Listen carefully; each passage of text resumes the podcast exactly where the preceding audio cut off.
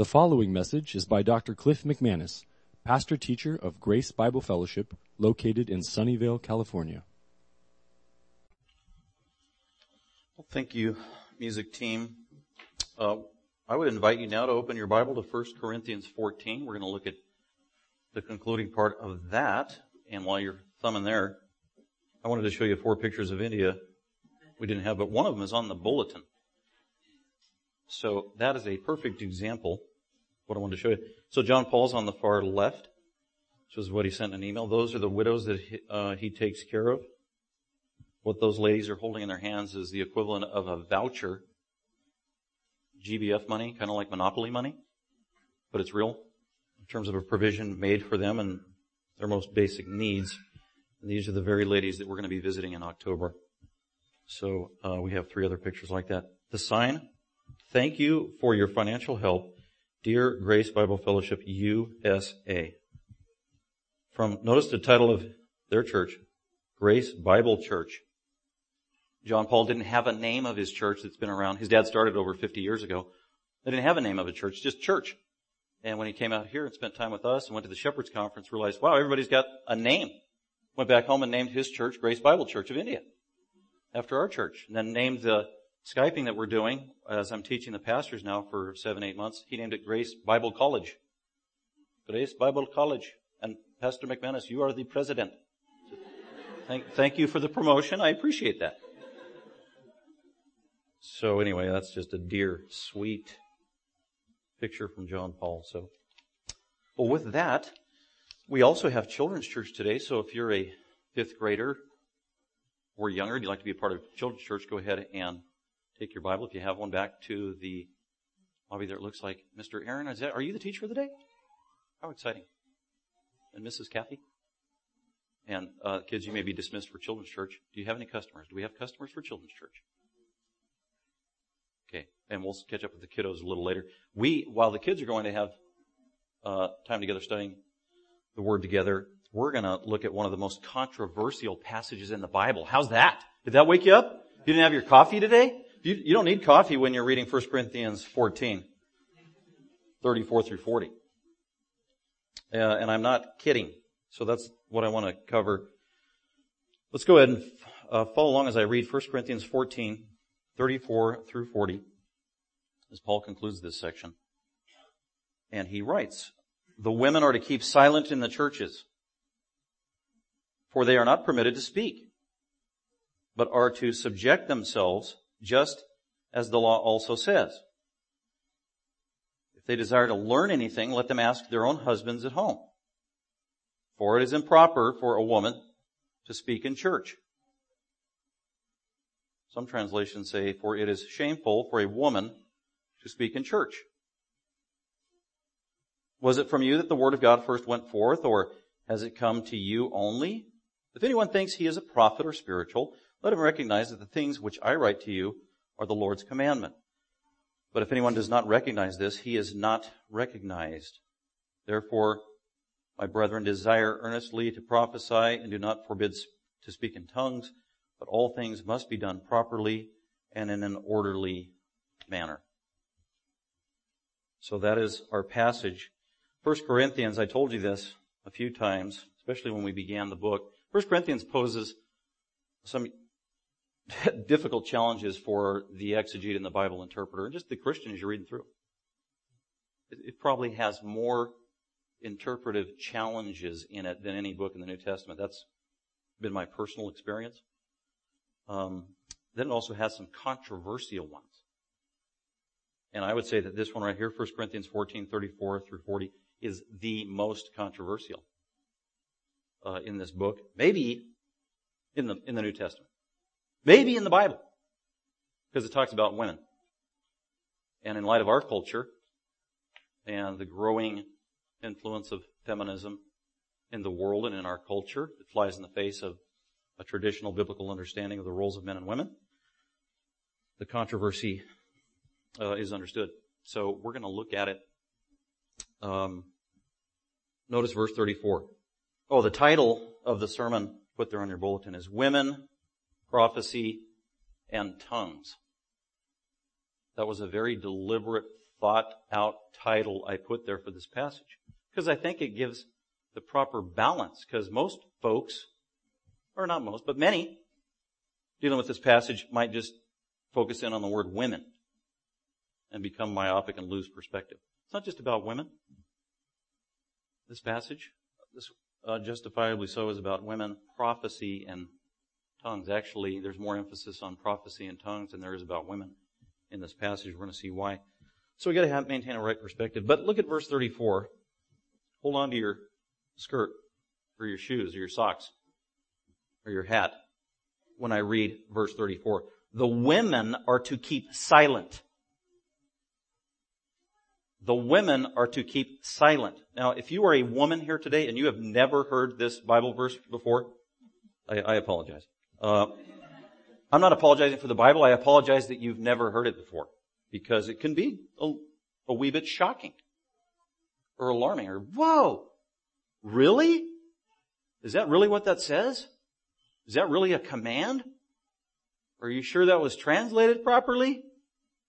What are the actual real Greek words there? Can it be so? Let me read it again. Verse 34. The women are to keep silent in the churches. That's what it says. Then it gets worse. Um, verse 35. For, well, why are the women supposed to keep silent in the churches? Paul gives the reason at the end of verse 35. For it is improper, for it is shameful, for it is disgraceful for a woman to speak in church. Whew. Hot potato, hot potato. Well, the first thing I want to do is dispel commonly held wrong interpretations and applications of that phrase. Okay, you ready? And this, this, some of these might even be how you think currently. Maybe some of these things I'm about to uh, expose are things that a, a church taught and believed that you were a part of. That was true of me. I was a pastor. I was an elder. I was um, a faculty member of a Christian school or two that actually held to some of the views I'm about to read to you. Actually, uh, I had a professor in seminary who actually believed some of these views. And I, these following 12 views, I'm, I'm, I don't believe that they're, that's what they're talking about. I don't think that is the point of what 1 Corinthians 14:34. But nevertheless, we've got to deal with it.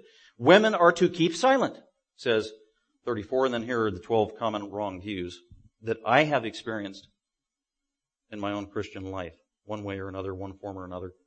Uh, one, number one, uh, people apply this and say that this means that women can't talk at all at church, even in the lobby. I guess you could talk in the ladies' restroom because we can't monitor you there. The guys can't? Really? This is a view held by some Christians that I'd say, no, that's not what it's talking about. Uh, another wrong view. Women can't question their husband at home. Can't ask him questions, can't based on this verse. Uh, some also say that women can't have an opinion at home about anything, and that the husband is supposed to make all the decisions. I, I'm not kidding. I have counseled Christian women and couples on this over the years. And they just had an understanding in their mind that I think was biblically unbalanced and based on this verse. The woman wasn't allowed to talk at home, wasn't allowed to say anything, wasn't allowed to give an opinion from the color of the drapes. The husband is going to decide the color of the drapes. Really? How scary is that? talking Addams Family. Um, deciding uh, what dishes they're going to have. When I mean, just every decision was deferred to the husband because supposedly that's what the Bible mandated. Because this verse, women are, are to keep silent. Notice I, I'm very intentional here. Women are to keep silent. That's what people will often quote. Notice they're not quoting the whole verse. And they apply this outside the context of the church. Women are to keep silent. Uh, some also say that, use this to say that women can't confront their husbands. I've had to deal with this in counseling. Um, actually many times. Christian couples. They're having conflict and like, wow, so you mean in 17 years of marriage you've never confronted your husband about a sin? Well, no, I'm not supposed to. I'm supposed to submit to him. Whoa. mean your husband is perfect? No, he's not. Is he a sinner? Yes. Then he's also a fellow Christian and brother in the Lord and scripture says all over the place, if your brother sins, confront him. He's not exempt from that just because he's your husband. If your, if your husband sins, confront him. If he repents, forgive him. And all those other one another's apply from the wife to the husband. Doesn't get a free pass to do whatever he wants to. Um, but I've seen it time and time again. Uh, others have said, taught, believe that women can't talk at a Bible study because of this. I don't believe that's what Paul is saying here. Uh, some also have decided that women can't speak up or talk in a Sunday school class. Not allowed to ask any questions. They can't be heard. They are to just be seen, not heard. Women can't give a testimony in church in the corporate assembly. I actually was a pastor at a church that believed that. So a woman could never be standing on the stage giving, like we did last week. See all those women that were up here behind the microphone talking about Hope House? That's a major violation and blasphemy in some churches, really. Sinful, a violation of scripture. Even a church that I was a pastor at at one time, that would have been totally illegitimate and unbiblical. But I don't think that's what Paul's talking about. Uh, I pastored a church where the mandate was that women, because of this verse, women can't sing a solo in church. Because in, when you're singing a solo, you're speaking words, you're speaking truth. Uh, many songs are uh, proclamations and expository and commands and whatever, and therefore and teaching. And therefore, a woman would be teaching. It's just the, through the form of a song, and therefore, women should never sing solos in church or actually up on the stage singing, even in a choir. So these are extremist views. They're real. Uh, some Christians hold them. They're even in evangelical churches. But this is misapplying what Paul's saying in 1 Corinthians 14. Um, a couple others. Oh, I've heard this one. I, I was a pastor at a church that believed that a woman can't evangelize a man or a male.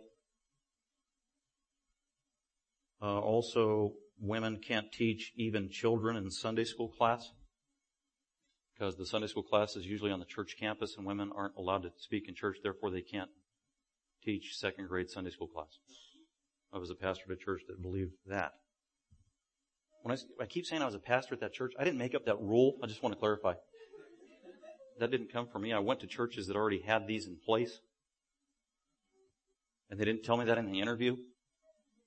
I found out after I got hired. But anyway, um, and, oh, women can't teach in a Christian school because it's a Christian ministry and legitimate Christian schools are an arm of the church and therefore by extension women can't even teach in a Christian school.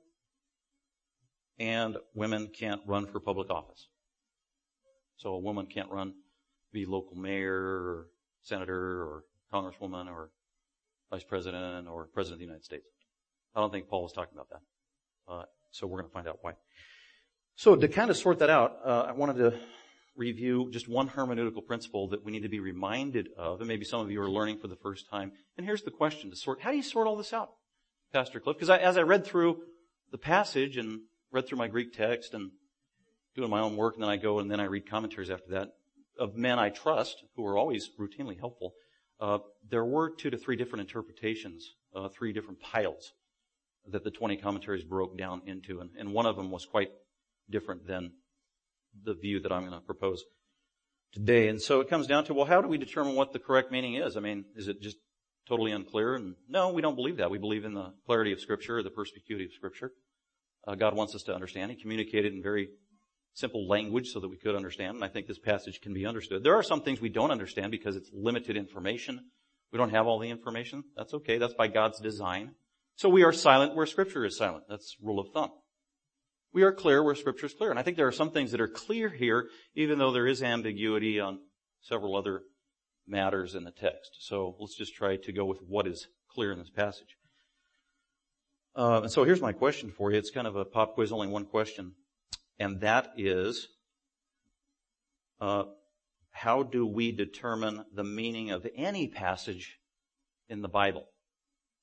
How do we determine the correct meaning? Because there's probably three or four competing views of the commentaries that I read this week that are from good men. So how do we determine the right view or the right meaning? That's the question. And it's not just a scholarly question or a pastor's question or an exit. It's for every Christian because you're supposed to be reading your Bible. And As you read your Bible, God wants you to understand it, but there are principles to abide by so you can understand it properly. Because it's very easy to be reading and not understand it or misunderstand it or read a commentary that gives you the wrong interpretation and leads you astray. There's things you need to know, that I need to know, every Christian. And one of the main basic questions is, how do we determine the meaning of any given passage? The meaning. Another way to phrase it is, how do we determine the correct interpretation? Not translation. That's a different matter. There's an order to these. First we do translation. That's a task. And you can have the, probably all those scholars that I read all agreed on the translation. 25 out of 25. We agree this is the translation. This is the way it should be translated. But they don't agree on the interpretation of the translation. So that is the question at hand. So hopefully that's one thing that you take away today and you answer this question properly as a Christian. How do we determine the meaning of any given passage in the Bible properly? Here are alternatives that people suggest routinely that are not correct. Some will say, well, uh, it primarily comes from grammar and syntax. No, it doesn't. Interpretation or meaning does not flow immediately from grammar and syntax. Grammar and syntax helps with translation, which comes before interpretation. So, and some people get those out of order. You can't have a proper meaning without proper grammar and syntax, but that's not the correct answer to the question. What is the, how do we determine the ultimate meaning of a passage? It's not from grammar and syntax. Some will say, well, contextualization. that began in the 1970s from the World Council of Churches. That's wrong. If you don't know what that means, that's probably a good thing, so don't worry about it. That is not talking about context, contextualization. All it's saying is, don't be objective, don't worry about what Paul meant and said 2,000 years ago. Look at the world around you and see what the world needs and then kind of twist and massage your Bible passage to fit the current needs of the day disregarding what the original author said. That's contextualization. That's wrong, but that's a common answer that would be given. Others would tell us, no, what, to get the meaning we need deconstruction. Deconst, really? That's postmodernism and all that blah, blah, blah that comes out of liberal universities in the English departments, and that's now crept down into the theological world, the seminaries, the Bible colleges, and now in the churches and in the pews and with Christians, and that is wrong. We don't uh, use deconstruction. If you don't know what that means, that's another good thing. You haven't been brainwashed yet. So, uh, probably the most popular answer in the evangelical world today is that we determine the meaning of a passage by the genre. Really. The genre. That's been going strong for 20 years and it's gaining ground. So the first thing you do is you got to determine whether a passage, what its genre is. Is it narrative? Is it history? Is it poetry? Is it a parable? Is it this? Is it that? Is it allegorical? And then based on that, then you make your interpretation. Wrong answer. Uh, we don't determine meaning by genre. Some will say, well, by cross-referencing and the analogy of faith. And no, that isn't how you determine the ultimate meaning of a passage, of any given passage. So here in 1 Corinthians uh, 14, I've read commentaries that believe this. Uh, because it's kind of a difficult passage, what we need to do is go to other passages, cross-reference, and use the analogy of faith to determine the meaning in this passage. I say, no, ah, wrong answer. Cross-referencing is good and legitimate, but it needs to be used in the proper order.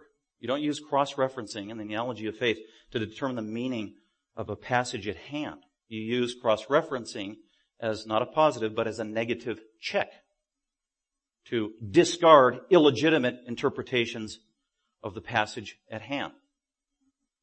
So cross-referencing is good, it's legitimate, you just gotta do it in the right order. It doesn't come up front in the process of exegesis, it's at the very end for checks and balances. For example, uh, the New Testament, the Old Testament, the entire Bible clearly teaches that salvation is by grace apart from works. Can I get an amen? Amen. amen. That is clear from Genesis to Revelation. That is undisputed. It's a priority doctrine taught with the greatest of clarity and detail and comprehension. So we know this. So then when you go to James and you're studying that passage and it says, um, you are saved by works. Whoa. A yellow flag should go up. Boop. Wait a minute. Does James really mean what I think he's saying here? And you try to determine the translation and then the meaning, and yet the entirety of scripture clearly teaches just the opposite. That's how you're using cross-referencing as a check that, okay, maybe I'm not understanding, uh, James here. Maybe one of the words he's using uh, has more than one meaning, which happens to be the case, justified. which means vindicated in Timothy. So it doesn't always mean salvation or regeneration. Very clear. Um, so you didn't get the translation right before you even got to the interpretation. And then cross-referencing. So, uh, cross-referencing can be a negative check that, oop, ah, maybe I didn't do my homework thoroughly. So hopefully, uh, that's helpful. And then, uh, others, this is very common, that people determine the meaning of a passage as they read the passage through the grid of a preconceived theological paradigm. That is very dangerous and very common. What does that mean? Well, you've got this, you've got presuppositions that you're just uh, settled on and you're going to hold to and you're not going to compromise and it doesn't matter what the text says or what anybody else says. I'm going with this. I am a, a I'm a five and a half point Calvinist and I'm going to read every passage accordingly. I'm a, a, one point Calvinist and I'm going to read every passage in the Bible accordingly. I am a charismatic. I'm a Pentecostal and I'm going to read every passage accordingly. I am a cessationist and I am going to read every one. I'm a dispensationalist and I'm going to read every one in accordance with that. And I'm not going to let my system deviate or get holes in it or become leaky or whatever. Because I want to preserve my paradigm and my theological system and my preconceptions and my pre- can't do that. We gotta go to scripture and be willing to let the Holy Spirit teach us and sometimes even tweak our thinking, change our thinking, bring our thinking in line with what God's Word truly says. And it might even mean sacrificing one of your old views on the altar of truth. It's like, oh wow, you know what? I've been wrong for 17 years on that. Thank you God for illuminating my understanding. That happens to me actually all the time. That's why I love studying God's Word, because it's always fresh and always new and a sign that you're always learning and always growing and none of us have arrived. We all see through a glass dimly, so we've got to be willing to be rebuked by the truth of scripture because the scripture is the living word of God. So we can't be committed to, and that's why when people come frequently, this is a fair question actually, when visitors come or people come and they ask you, uh, either, or through the internet or on the phone, when people inquire about our church, are you a Calvinistic church? Or are you a dispensational church? These are common questions I will get. Or a recent one, are you a Pentecostal church? And I usually don't answer those questions up front. I will usually follow up with a question. uh, are you a Pentecostal church? Well, what do you mean by Pentecostal? Well, do you believe in the gifts? Oh, yeah. We're in 1 Corinthians right now. I believe in the gifts. Oh, then you're Pentecostal. Well, not necessarily. Not according to your definition. So you gotta clarify and have a conversation. So, uh, but people often, out of convenience or teaching or tradition or their upbringing or ignorance, operate out of a paradigm as their, their umbrella by which they will conveniently pigeonhole everything. Oh, it's got to fit into my system. No, that's very dangerous. Very common. Don't do that. Um, so I, I, would reject all of those. Uh, although some of those are legitimate. Cross-referencing is legitimate. Grammar and syntax are absolutely necessary to get there eventually. Genre does matter, but not for determining meaning. Some of those are totally illegitimate, like contextualization and deconstruction, blah, blah, blah. So here's the answer. Uh, how do we determine meaning, ultimate meaning in any given Bible passage? It's real simple. It's the context. It's the context. That's it. The immediate context of the passage, and then you just start going concentric circles all the way out till you get to Genesis 1 1 and Revelation 22 18 or whatever it is. Context, context, context determines meaning. So with that background and maybe some guides, this, I guarantee this is going to help us in understanding what in the world Paul is talking about. So let's go back to 1 Corinthians 14 and all I want to do is set up some parameters, pillars of the immediate context. And then after we do that, then we'll look at trying to determine a meaning of this imperative. By the way, the only imperative, it's not, women keep silent is not the only imperative in this passage. People lose focus there. There are all kinds of imperatives or commands in other areas. Uh, several of them are to men, and actually most of them are to men and women and all believers. They're not just singling out women here, the apostle Paul. So what is the, let's look at, uh, now with knowing that context determines meaning of any given Bible passage, let's go to 1 Corinthians 14. What is the context of this command?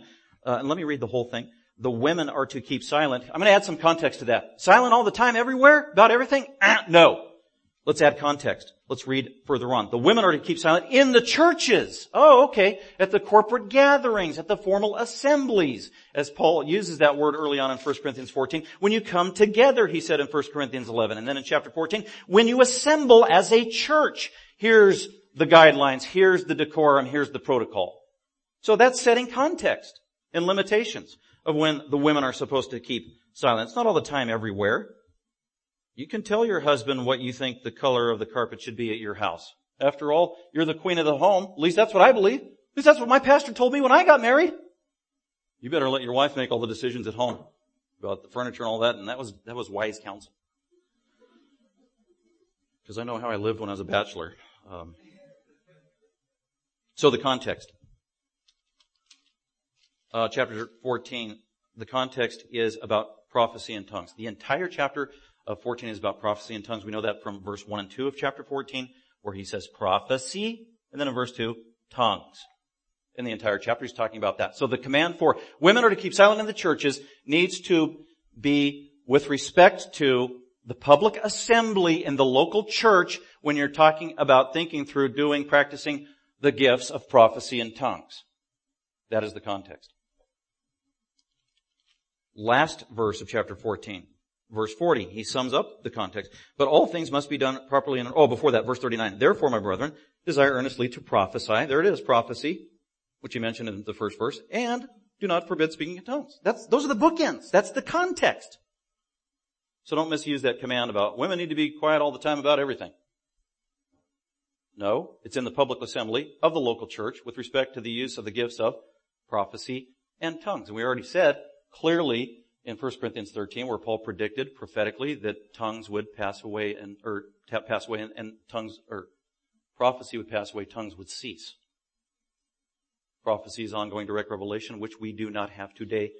We have it written down in the Bible. We don't have prophets giving direct revelation in our churches today. The church was built on the foundation of the apostles and prophets. There are no prophets giving direct revelation today. So that even uh, affects our application of this truth today in our local church. We don't have prophecy today. We don't have tongues today in light of what Paul said in 1 Corinthians 13. Tongues was a prophetic gift, or a revelatory gift, giving direct revelation. We don't have direct revelation today. It's all final. It's right here in the Bible. That is the bigger context. So understand this command in light of uh, the gifts of prophecy and tongues. Uh, other contextual matters. Look at, you could divide this chapter into two parts. That'll help you set the context verses 1 through 25 is actually a theology, theology of tongues and prophecy, the theology. 26 through 40 is the procedure, not the theology, but let's say the methodology. So 26 through 40 is the methodology of how to do prophecy and tongues in the local assembly. 1 through 25 is the theology explaining it the principles of it, and then 26 through 40 are, is the practice of those principles. So that's the context of 26 through 40, the procedure and methodology of how you do and implement someone with the gift of tongues and the gift of prophecy in the local church, if indeed that gift is being revealed by God.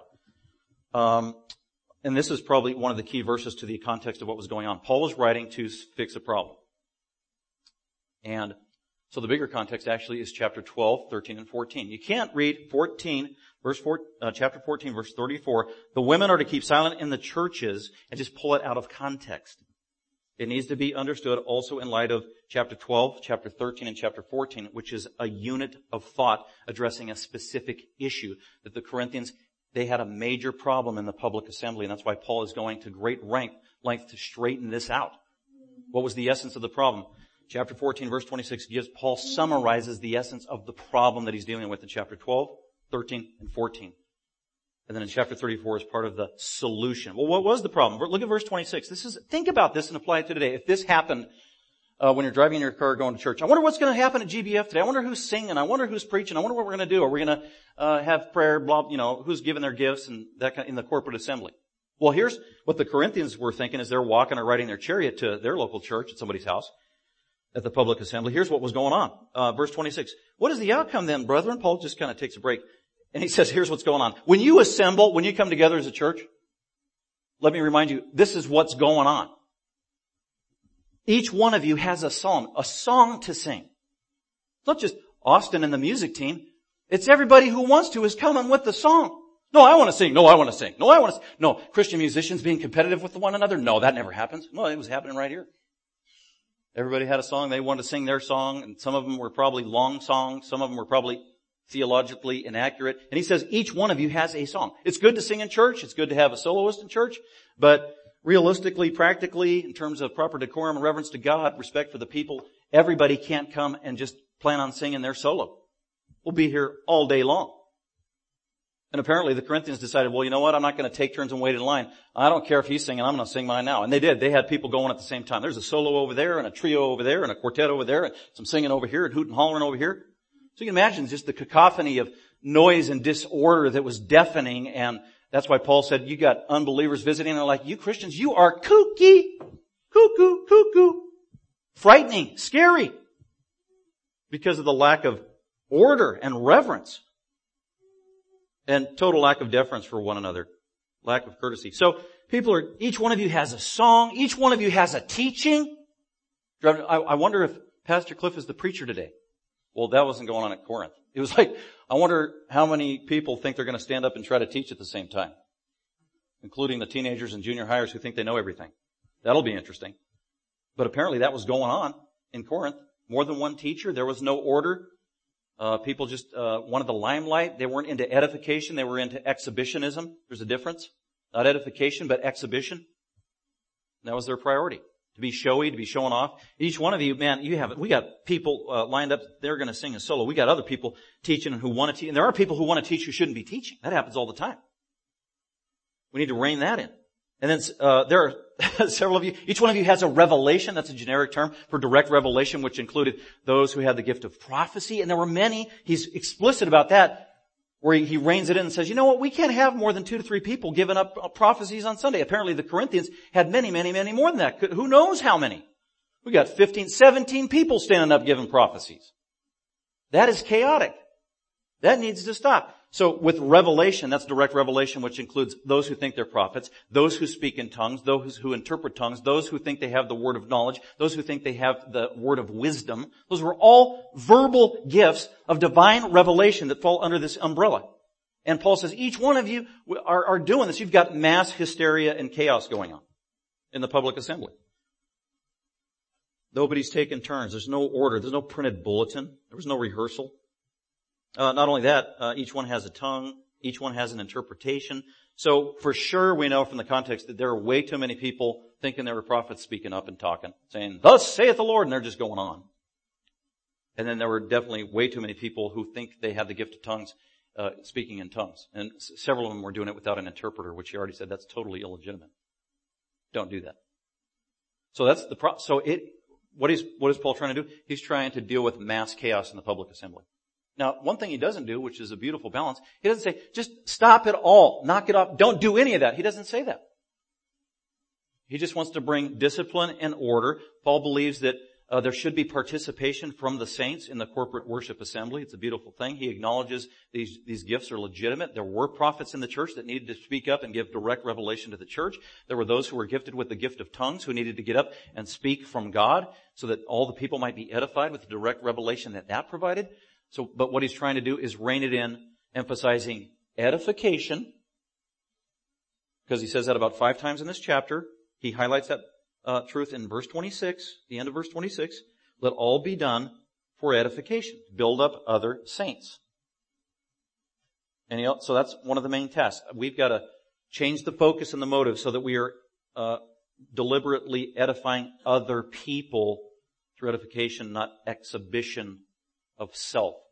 And the other main priority he has is he's trying to rein it in and bring order and reverence and decorum and respect.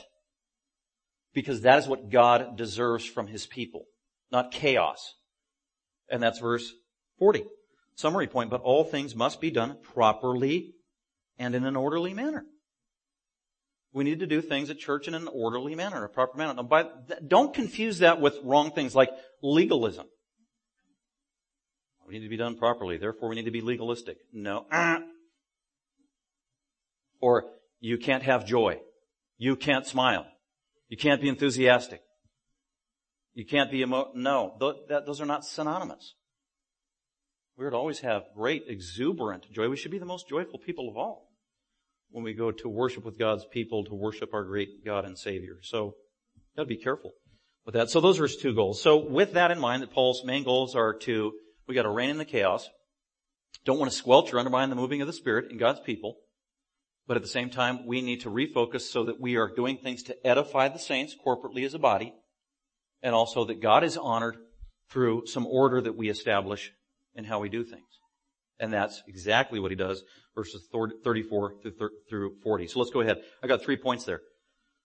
Uh, to Paul's end, and this is an ongoing discussion. Three points there. First one is verses 34 to 35. Point number one, in establishing order and the right emphasis of edification for all the saints, is the propriety for women in corporate worship. Paul addresses the propriety of women in corporate worship. What is that? Submission. Submission. Relative to the outworking of the gift of prophecy and speaking in tongues and the interpretation of tongues in the public assembly. Submission in that specific area. That's what he's talking about.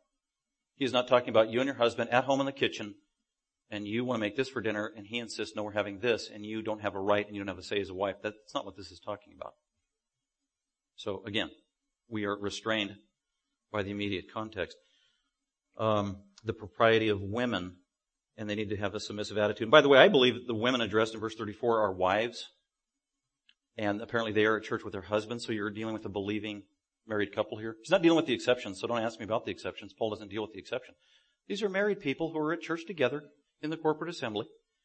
And what is the context for these women? They, well, the command is that the women or the wives are to keep silent in the churches with respect to the public assembly at church, with respect to the gift of prophecy being done and the interpretation of tongues, uh, and also the judgment that was to be rendered regarding a prophecy that was given. In chapter 12 verse 10, remember Paul was delineating spiritual gifts. One of the spiritual gifts was the distinguishing of spirits. That's not just general discernment. Is discernment a spiritual gift? No. I already preached on that. Is distinguishing of spirits a spiritual gift that is distinct? Yes. What is that? We already talked about it. Distinguishing of spirits was a spontaneous gift and ability from God through the power of the Holy Spirit to assess and discern a prophet who speaks up in the assembly right there on the spot spontaneously. So if somebody gets up and says, thus saith the Lord, and they give a prophecy, then hopefully somebody in the audience had this gift of discerning of spirits and could assess, you know what? What he just said is inconsistent with what God has revealed in the Old Testament, or what God has revealed through the apostles that we know of, or what uh, my understanding of this through the gift of the Holy Spirit as I have this gift.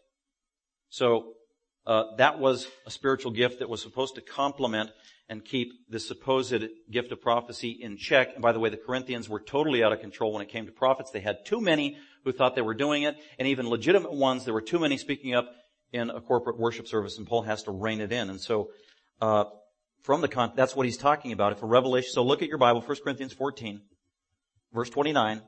I believe the context from verse 29 down to verse 35 is about prophecy being spoken in the public assembly and then those who are commanded to judge, assess, discern whether that prophecy was true or not. So look at verse 29. Let two or three prophets speak, not 17 like you Corinthians have.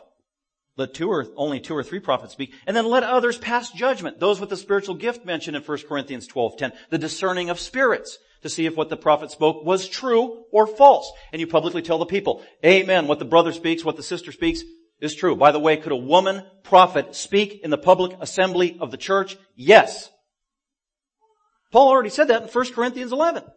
1 Corinthians 11, 1 through 16, Paul said, let the women who are gifted with the true gift of speaking in tongues or praying, I believe praying in tongue, which is a revelatory gift, or women who have the gift of prophecy, if God gives them a prophecy to speak in the public assembly, they are to do it with their head covered to maintain the status of submission to the male leadership in the church as God has ordained. But the women could speak in the public assembly. That's right there in 1 Corinthians 15. Paul is not going to contradict himself categorically three chapters later. So that's probably the main reason why we know uh, those 12 interpretations were wrong because Paul already said that women can speak under certain conditions in the public assembly. Prophecy was one of them. Acts 21 says that Philip had four daughters who were prophetesses. They had to speak up somewhere, giving divine revelation. And so verse 29, 1 Corinthians 14, let two or three prophets speak, let the others pass judgment or discern to see whether, whether what they're saying is true, who have the gift of uh, judging, discerning spirits. Now it could be that some of these who thought they had the gift of judging the prophets may have been some women or some wives or some outspoken wives. One of the problems at Corinth in the assembly was they had some overly liberated, outspoken, opinionated women who were Christians. Probably a carryover from the culture in which they lived. There was a huge, when did feminism begin?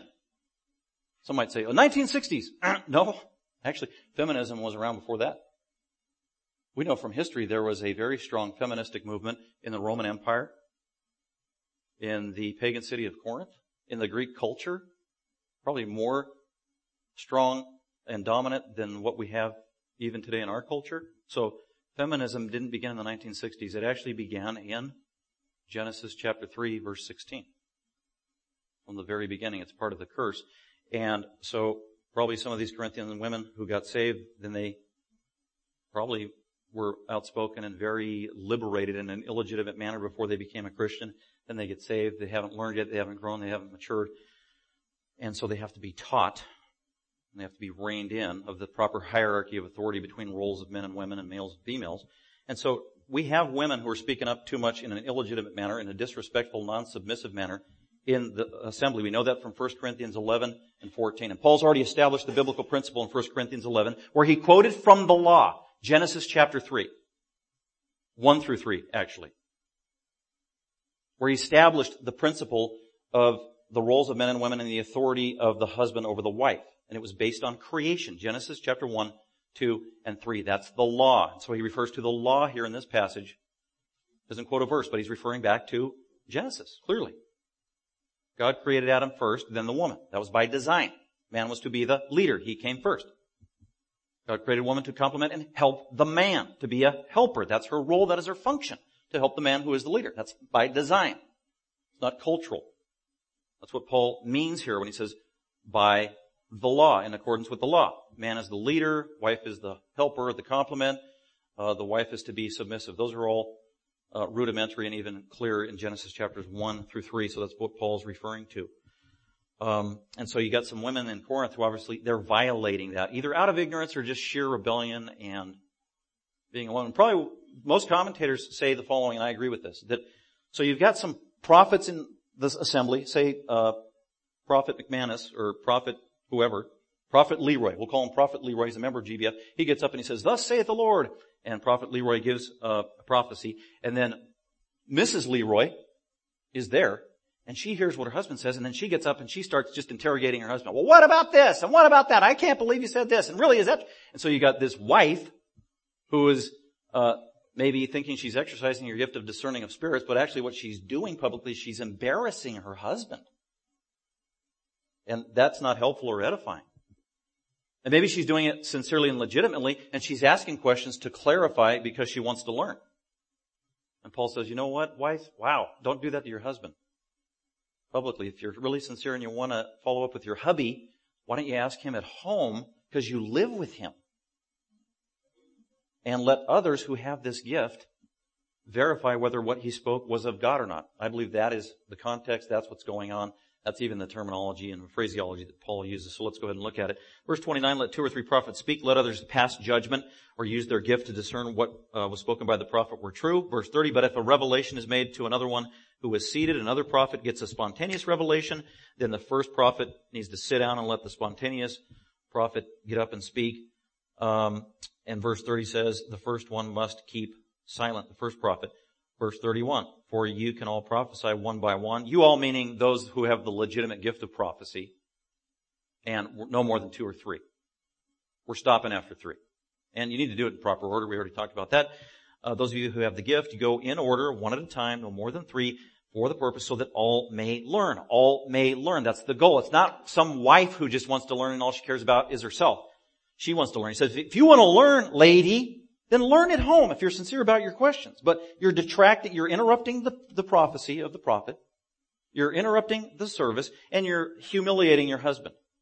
So if you do want to learn and you're sincere, then ask your husband about it when you get home. In the meantime, let's have those who have this legitimate gift of discerning verify whether this prophet speaks truth or not. Um, all may learn and all may be exhorted, verse 32, and the spirits of prophets are subject to the prophets, for God is not a God of confusion, but of peace, and in all the churches of the saints. So this wasn't just an issue with the Corinthians, this was universal. Universal. This was standard. So going back to verse 34, so the women, wives, are to keep silent in the churches, and I think from, they, notice, women aren't the only ones told to keep silent. That's what, I, I don't think I found a commentary that I read that actually made this, the following point I'm about to make. That women aren't the only ones to be silent in the churches in this passage. Let the women keep silent. Look, go back to verse 29. He must keep silent in the church. He, that's a man. What if I just read that out of context? Men, keep silent in the church. That's what it says. So it's not just women told to be silent. Verse 28 says there are some men in the church that need to close their mouth. Men need to be, or uh, he would include, it's men and women, but it includes men. And that is, if there's, if somebody's speaking in tongues and there's no interpreter, then that person speaking in tongues needs to keep silent in the church. It's the exact same phrase used for women. And somebody else that needs to keep silent, verse 30. A prophet needs to keep silent if there's already been three prophecies given, or if somebody else has one spontaneously, then that prophet needs to sit down, be quiet, and keep silent. So there it is. There's three categories of people with the same uh, command to be silent, not just women. So that's what I mean by context. I can't believe that 1 Corinthians 14:34 says that women need to keep silent in the church. Well, it does say that, and it says there are certain men that need to keep silent in the church too, and certain prophets, and certain people with the gift of tongues, and certain interpreters. So a lot of people need to keep silent. As a matter of fact, there are six, seven different categories of people that need to keep silent in the church, according to Paul in 1 Corinthians 14. Those who had a song and shouldn't be singing, those who had uh, all those other things that they were bringing to the word of knowledge and all that stuff. A lot of those people just need to be quiet and be silent. So it's not just not just picking on women. So the women are to keep silent in the churches in this area of discerning prophecy that is given spontaneously, specifically the wives, so that they're not demeaning their husbands publicly, for they are not permitted to speak in this manner. I think that still applies, that the wife, she shouldn't be speaking this way. She shouldn't be doing this in church. Uh, she is to subject herself to who? To her husband. That's the basic biblical principles. Wives, submit to your husband. It's not, hey ladies, submit to every other guy you see. You, you submit to very few people in this direct manner. It's to your husband, to authorities, to your pastor, to the policeman. So there's a limitation of that. So this isn't be, women need to submit to every man in the church. It's not what it's saying. I think it's wives, submit to your husband, just as the law also says, which I already talked about in 1 Corinthians 11, which came from Genesis chapter 1 through 3. I believe that's what Paul means verse 35. If they desire to learn anything, if these wives who are questioning and interrogating their husbands who are prophets publicly and shaming them, if the wife is sincere and actually is doing this because she wants to learn, the lady needs to keep in mind that we've already established the principle that we're doing all this so that everyone can learn, not just you. It's corporate edification. But for her desire to learn is a good thing. So he doesn't just blow them off. He says, you know what? See if you can learn that at home. And then as a result, we'll have edification for everybody else who are, they're not distracted. And also we have order. Accomplishing his two main goals. Verse 35, if the wives desire to learn anything, let them ask their own husbands at home. And that doesn't mean that, uh, and I've seen this as well. Some people take this and say, well, my husband has to know everything about everything when I get home about the Bible. No, that is not what it's saying. I learned from my wife all the time.